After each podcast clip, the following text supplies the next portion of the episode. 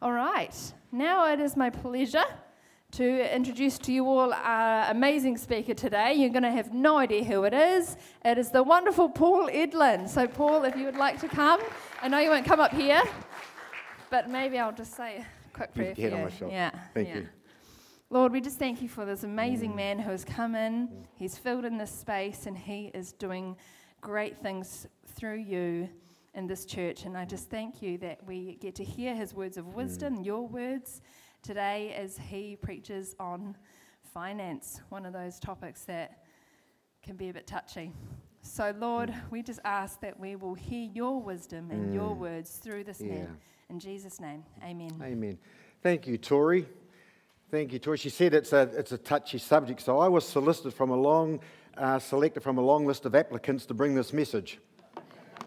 Apparently, I was the only one. Uh, but before I start, um, how many um, sports fans do we have here? Put your hand up. Okay, is there anyone who is a Blues supporter from Auckland here this morning? Just saying. Just saying.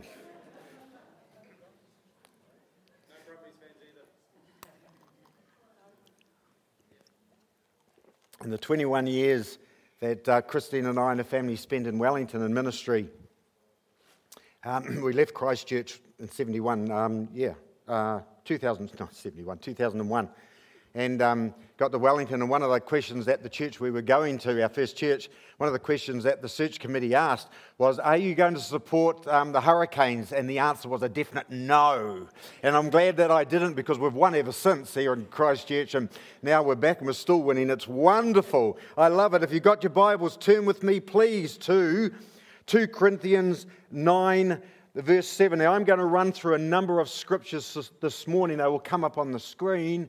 Um, can we go back to the uh, title, please? Thank you. I'm going to run through a number of scriptures this morning, and most will come up on the screen. Um, so please stay with me on this because, as Tori's uh, uh, already said, um, the issue of money for some people is a big deal, but from God's perspective, it's not. It's just another subject, it's just another thing. Um, and it's part of His kingdom. Um, the reason why we're sitting in this magnificent building, this whole facility, is because a whole bunch of people, long before you turned up, sowed into the vision of this church. Do you know what this facility is worth, including the land? Any idea? Any idea? Up somewhere between six and seven million, I would say. And we've got no debt. Isn't that incredible? Isn't that incredible? And because of that, you can do a whole lot more other things. So God is clearly not, not worried or, or concerned um, or put off by money at all. In fact, He owns it all. It's all His. And we just get to steward it. So we've just completed a series on prayer. And I'm going to do this one off message on money, but, as a, but the word giving is probably a better way of saying it as opposed to money. We're talking about giving and specifically our giving. And it kind of dovetails into prayer because this is one of those issues where, to, at the end, and I hope you see this, at the end of the day, I can't tell you what to do, and you can't tell me what to do, Brian. You can't tell me what I should give or how much I should give. That's between me and God, but it is something that I do need to pray about. Yes? And the word is very clear about that. It's something that I need to be praying about and talk to the Lord about that. Um, so before we start, I want to say this St. Albans Baptist Church is an incredibly generous church. Someone say amen. Incredibly generous. Not just generous, but incredibly. Everyone say incredibly.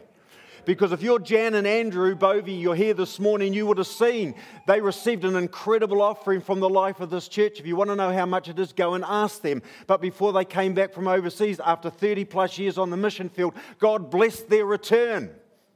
And, the, and, the, and before that, last year, when we did the renew offering, um, uh, we did that offering in, uh, here for the, our missionaries overseas in the Baptist Union.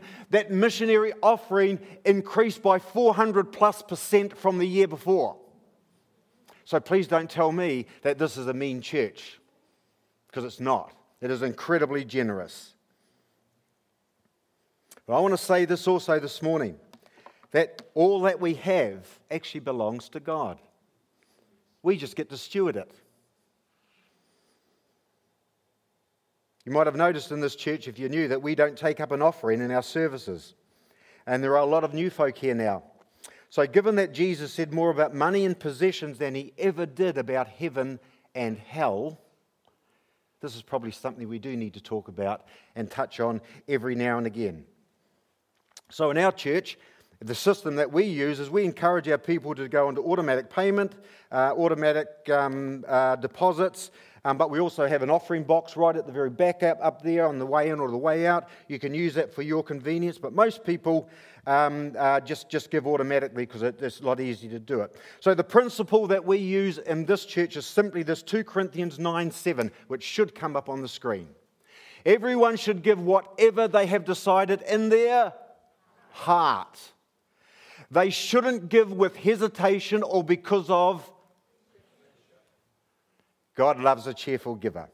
The story goes on their way to church, a mother gave her child a $1 bill and a quarter. It's American. Sweetheart, the mother said, you can place either one in the offering plate. It's entirely up to you. As they were driving home, the mother asked the daughter what she had decided to give. Well, at first, the daughter said, I was going to give the dollar. But the man behind the pulpit said, God loves a cheerful giver. So I figured I would feel much more cheerful if I gave the quarter. you know, over 21 years, 22 years now, uh, of being in full time pastoral ministry on the issue of money, this has been my experience. Most people will be willing to share with you their deepest personal issues. Wouldn't that be true, Bruce and Karen? They're willing to share that.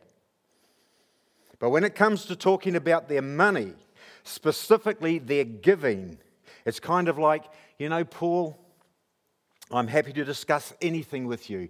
But when it comes to my money, well, that's between me and God. That's private.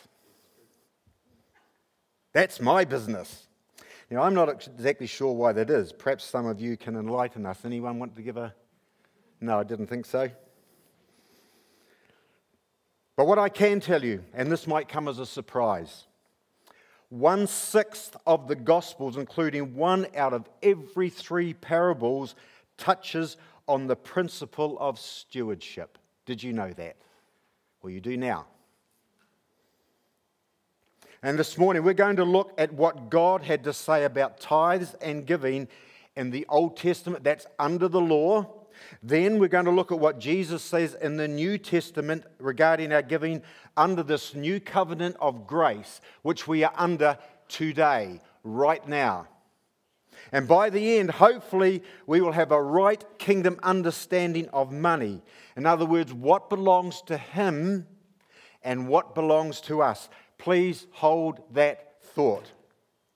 Okay, we're going to start in the Old Testament. I'm going to walk you through, and a number of scriptures will come up. What does the Old Testament have to say about specifically tithes and offerings? Let's start there. See, a common misunderstanding, a common misunderstanding on tithing is that the 10% that the Old Testament mentions only applied while the nation was under the law of Moses. The, their argument is now that Christ has fulfilled the law, tithing 10% is no longer valid. Well, let's see. Let's see what Scripture actually says. In the Old Testament, the first mention of giving a tithe, and in the Hebrew language, a tithe means a tenth. Yeah? So the first mention of giving um, a tithe predated the law of Moses, it came before the law of Moses. We see this in Genesis 14:20. Abraham's returning after defeating the four kings, and he met this guy called Melchizedek, um, who said, And blessed be God Most High, who has defeated your enemies for you. Then, well, I'm going to say Abraham because it's easier to say, because he had a name change. And Abraham gave Melchizedek a tenth or a tithe of all the goods that he had recovered in that battle. Now, the, first, please note, that that happened, listen, 600 years before the law of Moses. Hello? 600 years before. The first mention of a tenth or a tithe, Abraham is giving Melchizedek a tenth of all the goods he had recovered in battle. Now, this next part is so, so important to understand in its context. Listen to this. In Genesis 14, verses 20 to 23, and I'm not going to read it for the sake of time, but please note this. Please note this. It wasn't commanded by God. It was not, everyone say, it was not a law. It was not a law. Abraham gave a tenth only of the goods he had recovered in battle. The remaining 90% he could do with whatever he wanted. And he actually gave it back to the king he had defeated. But let's move on. He gave it all back, didn't keep any of it. This giving of a tenth to Melchizedek was of his own free will. Abraham did not expect any, whoops, anyone else in his household to do the same. Is that clear? So the first mention of tithing 10% was not a law. It was not commanded from God. Church, it was a free will principle. Everyone go, phew, that's good to know. The second mention of giving a tenth or a tithe is in Genesis 28 20 through 22. Uh, then Jacob made a vow. Here we go are saying, If God will be with me and will watch over me on this journey I am taking and will give me food to eat and clothes to wear so that I return safely to my father's house, then the Lord will be my God, and the stone that I have set up as a pillar will be, will be God's house. And of all that you, that's a capital Y, you, God, give me, I will give you, God, a tenth. Jacob vowed of his own free will. It's not a law to give God a tenth, give back to God a tenth. Now, both these incidents show us two things. Firstly, they believed that all they had actually came from God. That's what they believed. Secondly, they acknowledged that by giving freely back to God one tenth. 600 years before the law was given, church, biblical history records only two instances of giving a tenth, and both of them, say this with me, were free will offerings. Let that sink in. They were free will. We're, in the, we're talking in the law now, Tori, the Old Testament, where everything was done like that. Free will. So important to remember that. Because this subject has been so misused over the years by some people. And I want to correct the record on, on this whole thing about giving. So, fast forward now 600 years to the giving of the law at Mount Sinai. Now it becomes a law. Moses included it in the how many laws were there originally? 600 and 13. 613. The book of Leviticus outlines regulations for worship, religious ceremonies, sacrifices, and offerings. Moses commanded that the tithe, it's now a law, okay? He commands it, uh, was to be brought to the treasury in the tabernacle. That's their house of worship, if you like. That was their, the, the church. Leviticus 27:30 says this a tithe of everything from the land, whether grain from the soil or fruit from the trees, belongs to the Lord. It is holy to the Lord. Now, some today interpret this verse to mean listen to this. Because money is not mentioned, it only mentions grain and fruit. We don't need them to tithe our money. That would be their argument. I've heard this so many times. Okay, well, let's see what Scripture actually says. Money is not mentioned in that verse, absolutely, but you have to read it in its context. Here's the context the produce of their land was their most common form of currency. They traded with it, that's what they used. They did have money, They had shekels, they were silver coins. But what they traded with mostly, church, was their produce. Therefore, whatever was produced from the land was to be tithed. Verse 30 says, a tithe of everything, everything from the land. Here's a thought to you. What if they were to trade their farm with the house and the barn included? If they were going to trade that? How would they tithe that sale? Because it was expected, it was the law. How would they tithe that sale? Because it would make no sense to sell the property minus the barn and physically pick the barn up and take it to the treasury and say, here's the tithe. That's just silly. It wouldn't work, would it? Therefore, to obey the law which was expected, they would give a tithe in monetary value, in a monetary form, say again, to the value of the sale. Does that make sense? So it says here, verse 31, whoever, uh, and that, sorry, that system now of transferring is called redeeming. Old Testament, it's called redeeming. And verse 31 says, whoever would redeem any of their tithe must add a fifth of the value to it. That should be the next slide. If it's not there, then that's my fault. So here we go, church. Moses specifically mentions this thing called redeeming, but in the context now of money.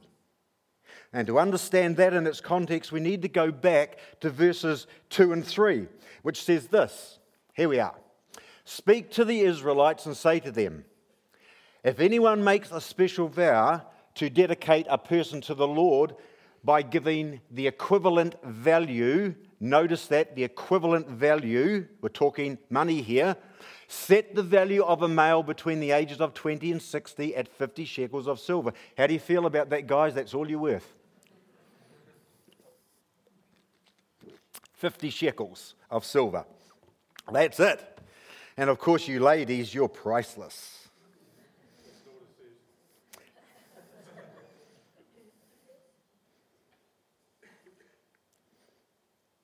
Who was it that said that?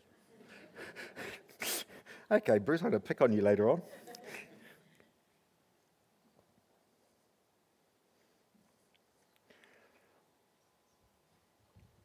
In context, vows were made to give either a position or some form of service in the temple. If the vow could be kept, if it, if it, could not be kept, say again, it could be redeemed in silver shekels. Now, talking about money. And that money was to be given to the temple. But if you chose the option to redeem your vow in money, if you did that, if you said, I'm going to give my, um, dedicate my son to the Lord, to the temple, like uh, what happened for um, Samuel, I'm going to do that and for some reason you didn't or couldn't do that, you could redeem that vow by actually paying for it with silver shekels. Does that make sense? It's called redeeming. You could choose, but if you chose that option, you must add a fifth or 20% more of the value to that gift. So, better to stick with what you vowed in the first place.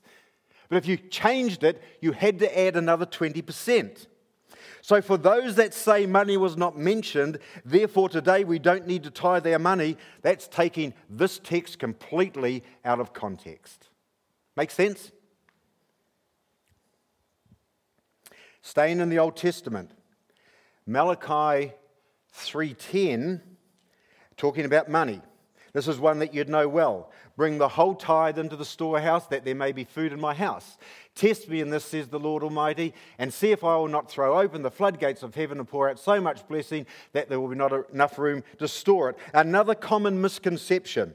Some claim that Malachi is talking only to the priests here and not to the people. Again, let's look at the context. Malachi in chapter 2 is absolutely addressing only the priests with that. Only the priests. And he says, And now this admonition is for you, O priests. And he continues to talk to the priest, a select group of people, right up until we get to chapter 3, verse 5 when he then addresses not just the priest, but the whole nation. And uh, chapter 3, verses 8 and 9 says this Will a mere mortal rob God, yet you rob me? But you ask, How are we robbing you? And tithes and offerings. You are under a curse, the whole nation. He's talking to the nation, not just the priests. See the switch? Context is so important. A whole nation of you because you are robbing me. Two points here. Malachi distinguishes between tithes, a tenth, and offerings. In the Hebrew, tithes means a tenth, as I said before. Their tithe was to be given into the temple treasury, and that was expected. And their failure to support its ministry was considered equally to robbing God. But verse 10 says, Bring the whole tithe into the storehouse that there may be food in my house. Malachi mentions only their tithe, and offering is not in view there. But the second one in verse 8, the Hebrew word is offerings. We've interpreted offerings, which means special gift, contribution, or we call it today a love gift. That's what we did for Andrew and Jan. That's what we did for the renew offering last year. It was a love gift. It was over and above the tithe which comes into the storehouse to run captain the ship, if you like. Can you see the difference? But they could choose or choose not to give an offering. It wasn't the law. In Malachi, the 10% was, but not the offering. Yeah? Now we come to the New Testament. And this is where it gets really exciting.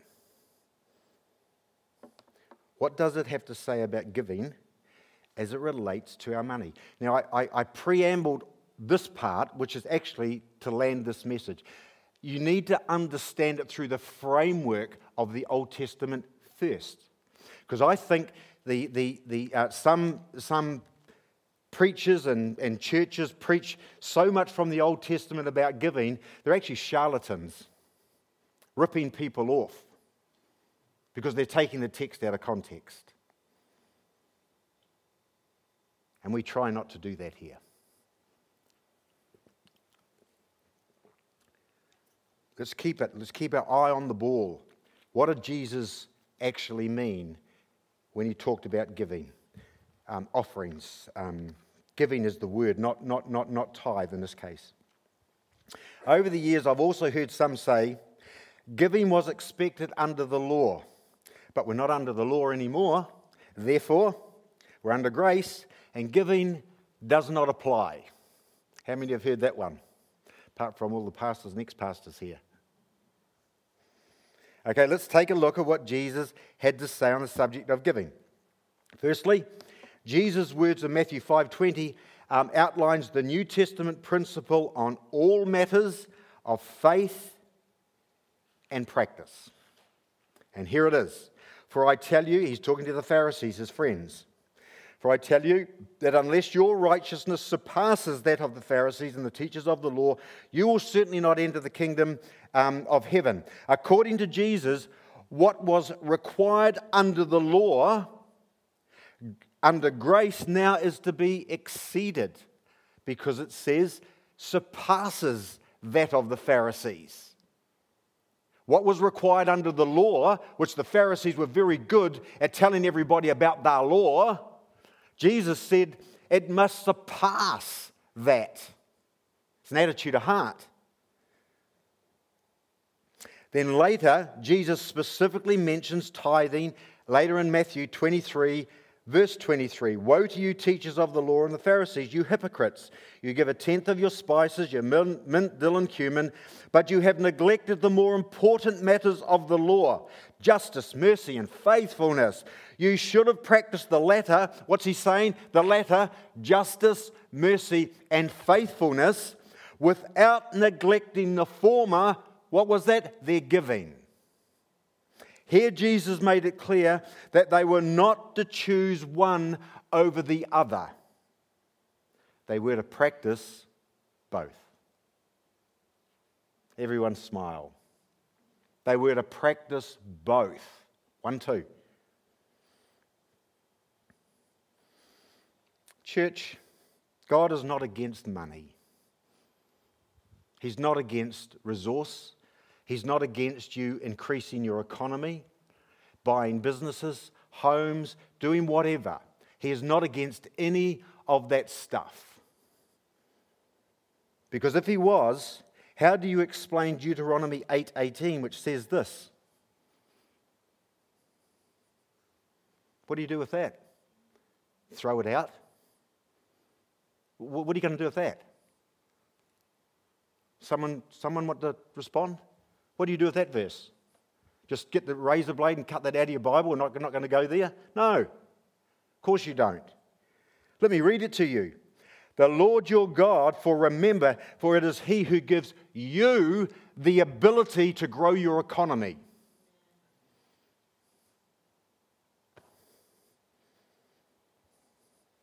God is not against money.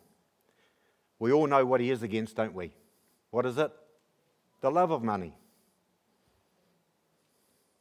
Do you have money or does money have you? As Martin Luther said, people go through three conversions. The first is the conversion of the head, the second, the conversion of their heart, and the third, the conversion of their pocketbook. Unfortunately, not all at the same time.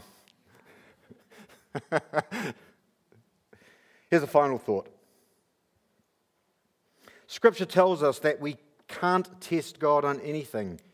That is, except when it comes to our money. Malachi 3:10 and 11. Bring the whole tithe into the storehouse, that there may be food in my house. Church, that is. Test me in this, says the Lord Almighty, and see if I will not throw open the floodgates of heaven and pour out so much blessing that there will not, not be room enough to store it. You know that word test is a Hebrew word, um, bahan, B A H A N, which literally means put to the test. That's what it means. Do you realize that every time you get paid, every time your finances increase, we take that test too?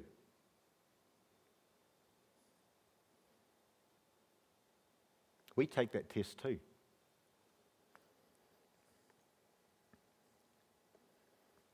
How are we off for time? Okay.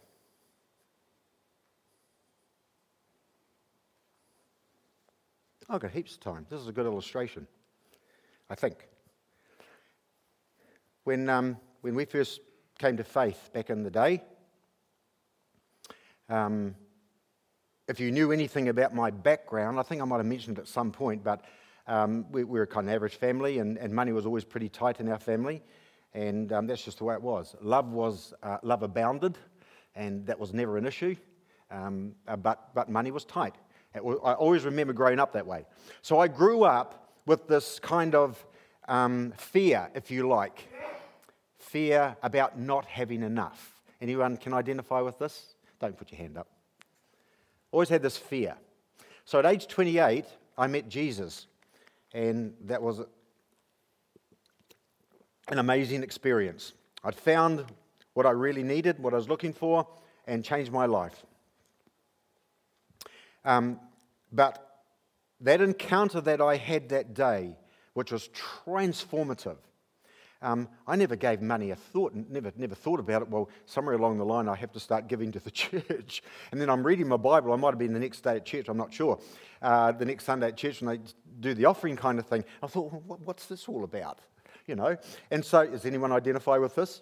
And so, for somebody who was fearful around money because of the lack of it, give me more, please, kind of thing was, but the lack of it, fearful. Um, now I'm giving, then was kind of giving God 10% of what Christine and I are earning. And at the time, we were renting a house. We hadn't bought our first home. Um, we hadn't had children. We wanted to start a family. And I'm thinking, how does this work? Kind of thing. Anyone been there? You might be there even now. So I had to work that issue through myself. And because I'm the type of person, I, am one of these people, please don't tell me what the Bible says, show me it. Show me it in your life. Don't talk to me about grace and, and truthfulness and all that kind of stuff. Actually, show, show, show me that in your life and, and I'll follow. And was, we were in a church that were just like that. They were wonderful. People were being saved on a weekly basis. It wasn't just transfer growth, it was both going on. The church was absolutely buzzing. We had wonderful leaders and, and elders and all of that kind of stuff. And Christine and I just fell in love with Jesus and we loved the church. So it's a great scene. But this whole giving thing, whoa, hang on a minute, kind of thing. Anyway, I had to work it through myself, and I got there in the end. And we started, um, Christine and I started tithing. Never regretted it. Um, we, we started having a family, moved to Christchurch way back then, um, and eventually we bought our first home. It was just a, um, it was an ex-state house in Riccarton, um, just a little box of a house. I think I shared this some months ago. I think we paid $83,000 for it. 83, I mean, that's not even a deposit today, is it? We paid 83 grand for this house or something like that, might have been 85 got in on the, on the smell of an oily rag with the skin of our teeth. We were mortgaged to the eyeballs. Um, Chris wasn't working. That was a personal decision we made. We wanted one of the parents to be at home for our children. So that's, we decided to do that. She could have gone to work. She was a teacher. She would have got a job, no problem. We would have been economically better off. But we made that choice. I'm not saying that you have to make the same. We made that choice. But boy, things were tight for the first five years. They were really tight. But you know what? I can stand here confidently and say to you, we paid our mortgage, we paid our rates, we paid our insurance, we had food on the table, we clothed our children. We might have had our clothes go round and round the mountain a few times, but we were okay, and God always provided. We never ran short at any time, and we always gave. Always. God is no one's debtor. When we do what He asks us to do, without being coerced, forced, manipulated, we've got to pray and work it out ourselves. We have to do that. That's your responsibility. It's my responsibility. But when we obey what God has asked us to do, I can promise you, because this has been my experience, God never sees us run short. Ever did that happen for us. And then, of course, over the years, our economy has increased and we're in a different position now. But back in those days, boy, you know, we had to take the test every time we got paid.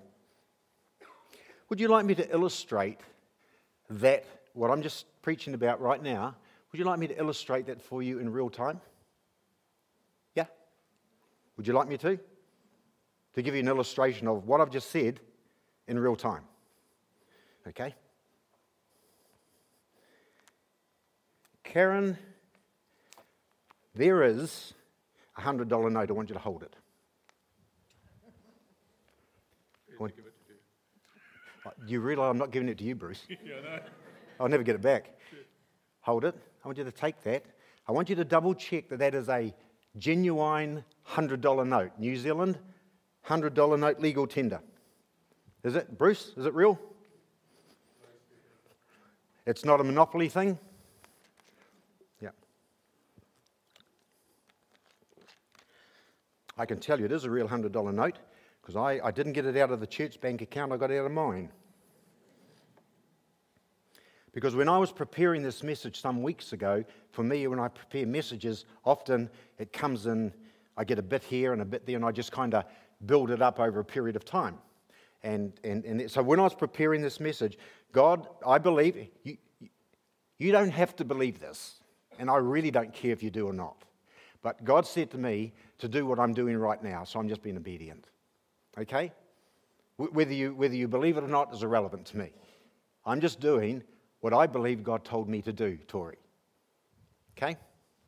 So he said, Go and get that $100 note, and I want you to do what I'm just doing right now. Um, so that's a real $100 note. Yep. Well, that's yours. It's yours. I don't want it back. In fact, please don't give it back because I'll probably throw it away. That's yours. Now, there's two things going on here right now. One is, why didn't Paul give it to me?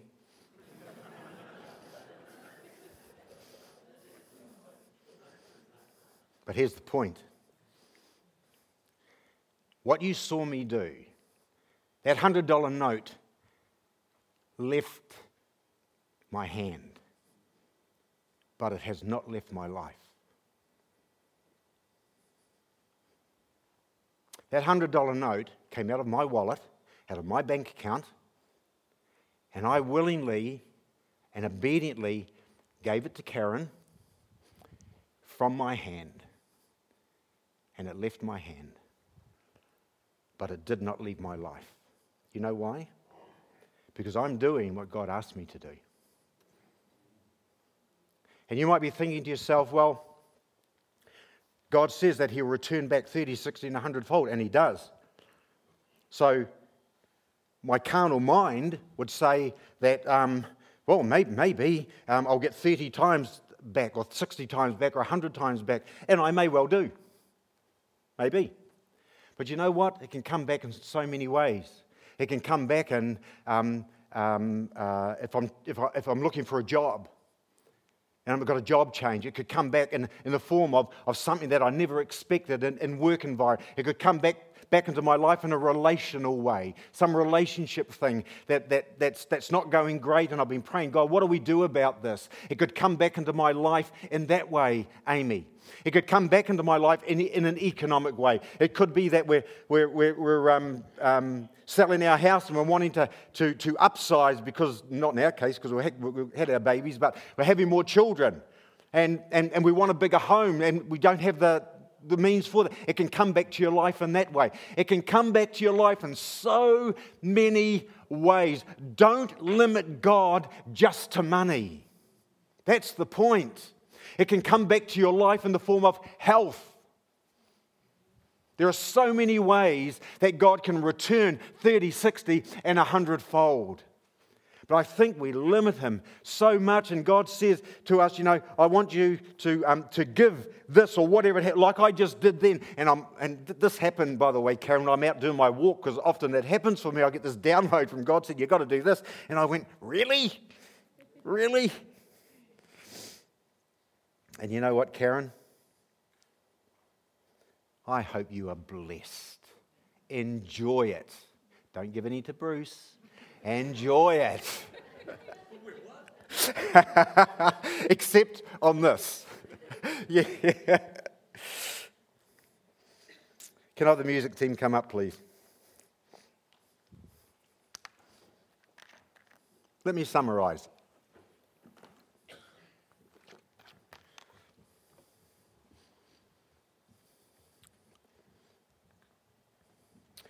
What is abundantly clear in Scripture from tithing a tenth under the law to giving under the new covenant of grace, which we are in now and under now, is this. Under the law, a tithe of their income was 10% and it was expected. The other 90% was theirs to do with whatever they wanted. They could use it as an offering, could, whatever. But under the New Testament covenant of grace, which we are under. We are not owners of our money, folks. We're stewards because it all belongs to Him anyway. He entrusts it to us. Under the new covenant of grace, everything we have belongs to God.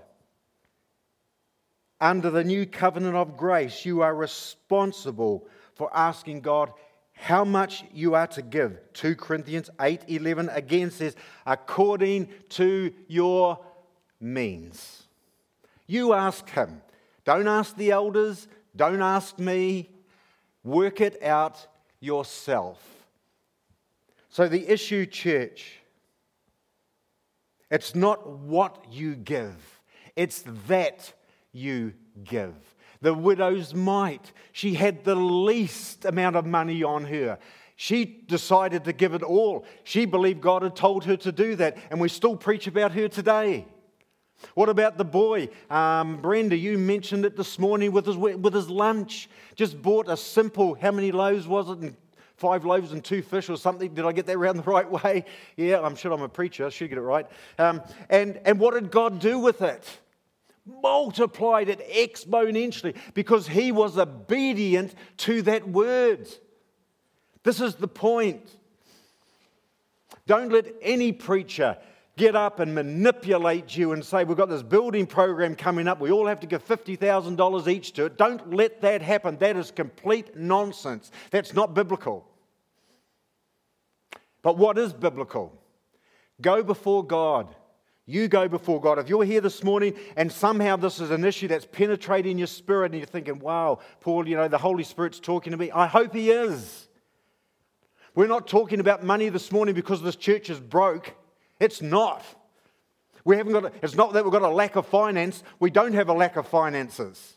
We're in a very, very good place. So we're not speaking about this to somehow coerce you to give more money. That's not what you're hearing. But there is a principle here for all of us. That God says, um, when, when, when we're obedient we follow the things that He says, increase and multiplication come into our own lives. That's what I'm trying to encourage you with. But please don't ask me how much you should give.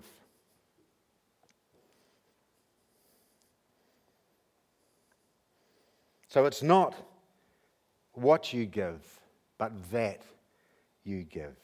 Under the new covenant of grace, giving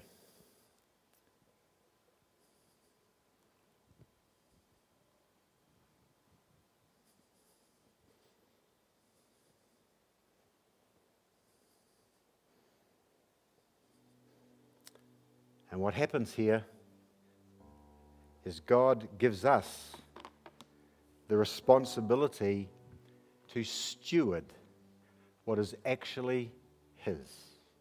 He's entrusting it to you. That's what He's doing.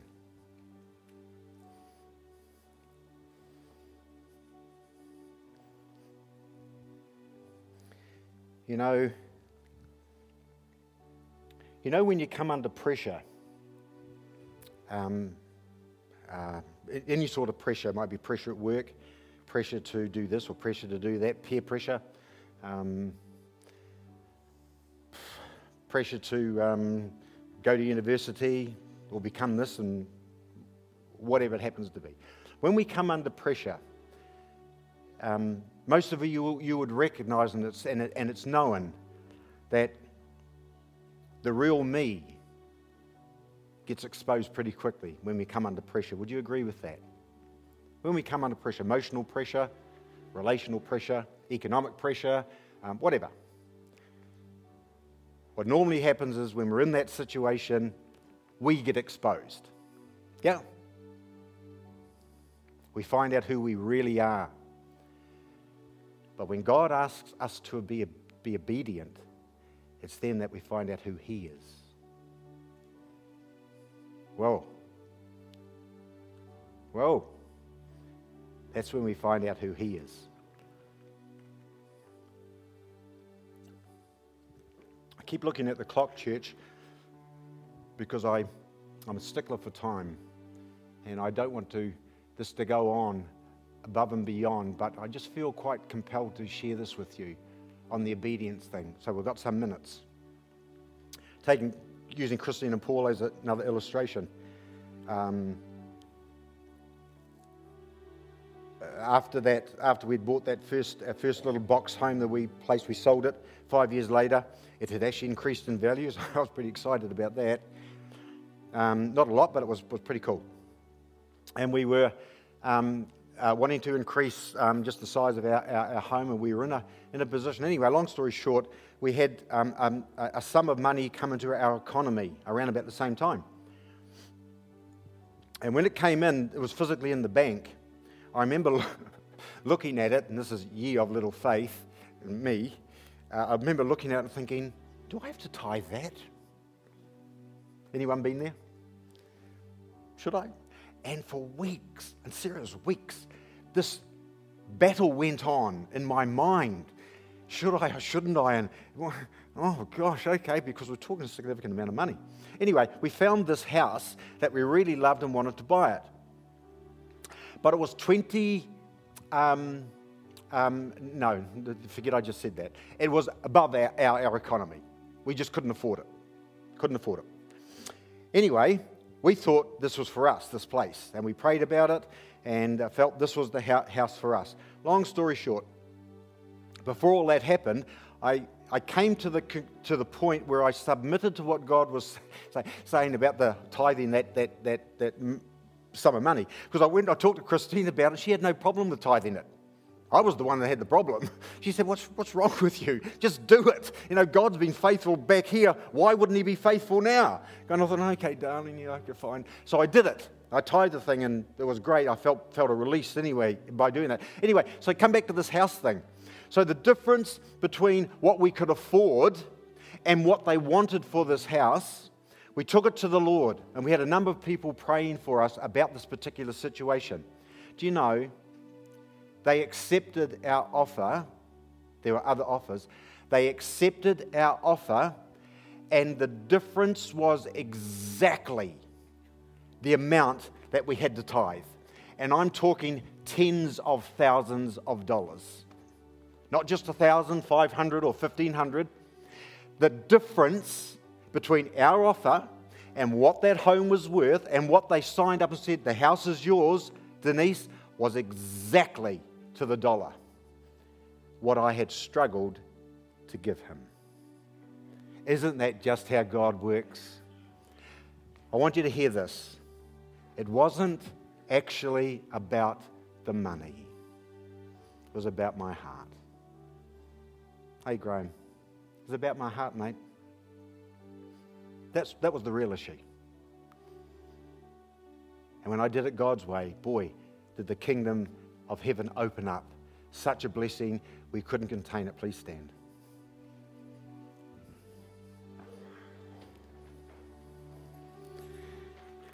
How do we land this, Robert? You're going to leave it up to me, aren't you? Oh, that's right, you're still recovering. You can relax. Denise, what are we going to do?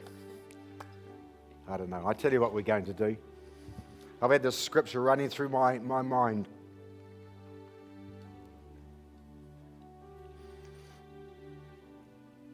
all week. And in the prayer meeting before the service, it came, it came out in the prayer meeting. I think it was you, Brenda, actually. John 10 10.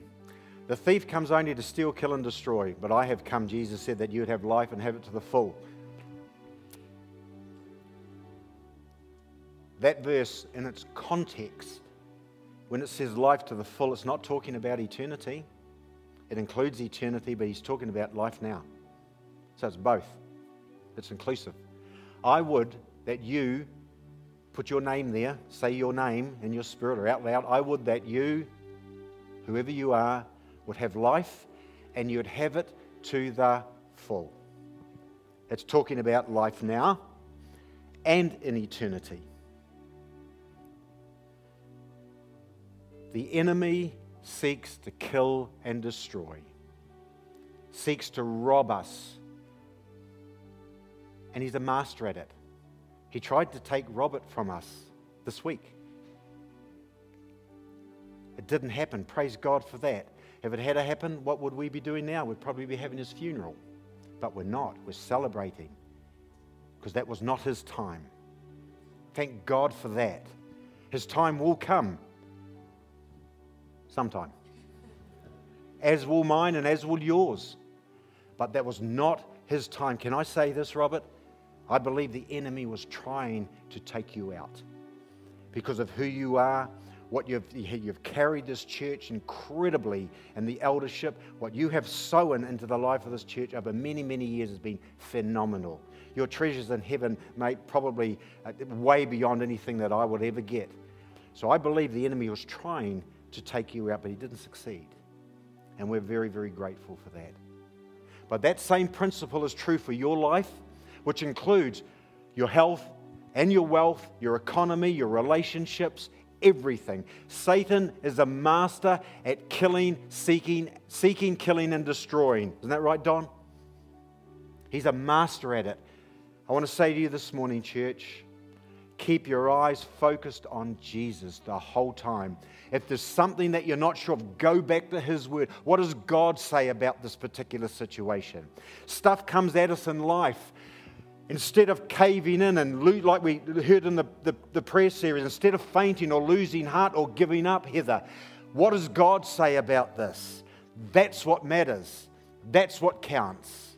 And that's what's going to win the day or not if you don't do that. Does that make sense, church? So we're going to sing something, aren't we, Amy? Thank you, Amy. Isn't she a wonderful worship leader, this girl? Wonderful. Um, uh, so don't disappoint me, Amy. What are we singing? Fall afresh, yep, fall afresh. Um, if you would like us to pray, this, this church believes in prayer big time. If you'd like prayer for any situation, not just, not just the economic stuff, that was just a message that, that we preached but anything whatsoever, if you feel like the enemy is robbing you of your future, your destiny, even a health situation, whatever it happens to be, it might be an economic thing, let us pray for you. Come down the front, let the, the saints gather around and let us pray for you. Don't leave here today the same way that you came. Let God do what only God can do. So while the song is playing, if you'd like to come down for a prayer, we'll do that. Otherwise, Amy will finish at some point and invite everyone to go out to the cafe. Praise God. Have a great day, church.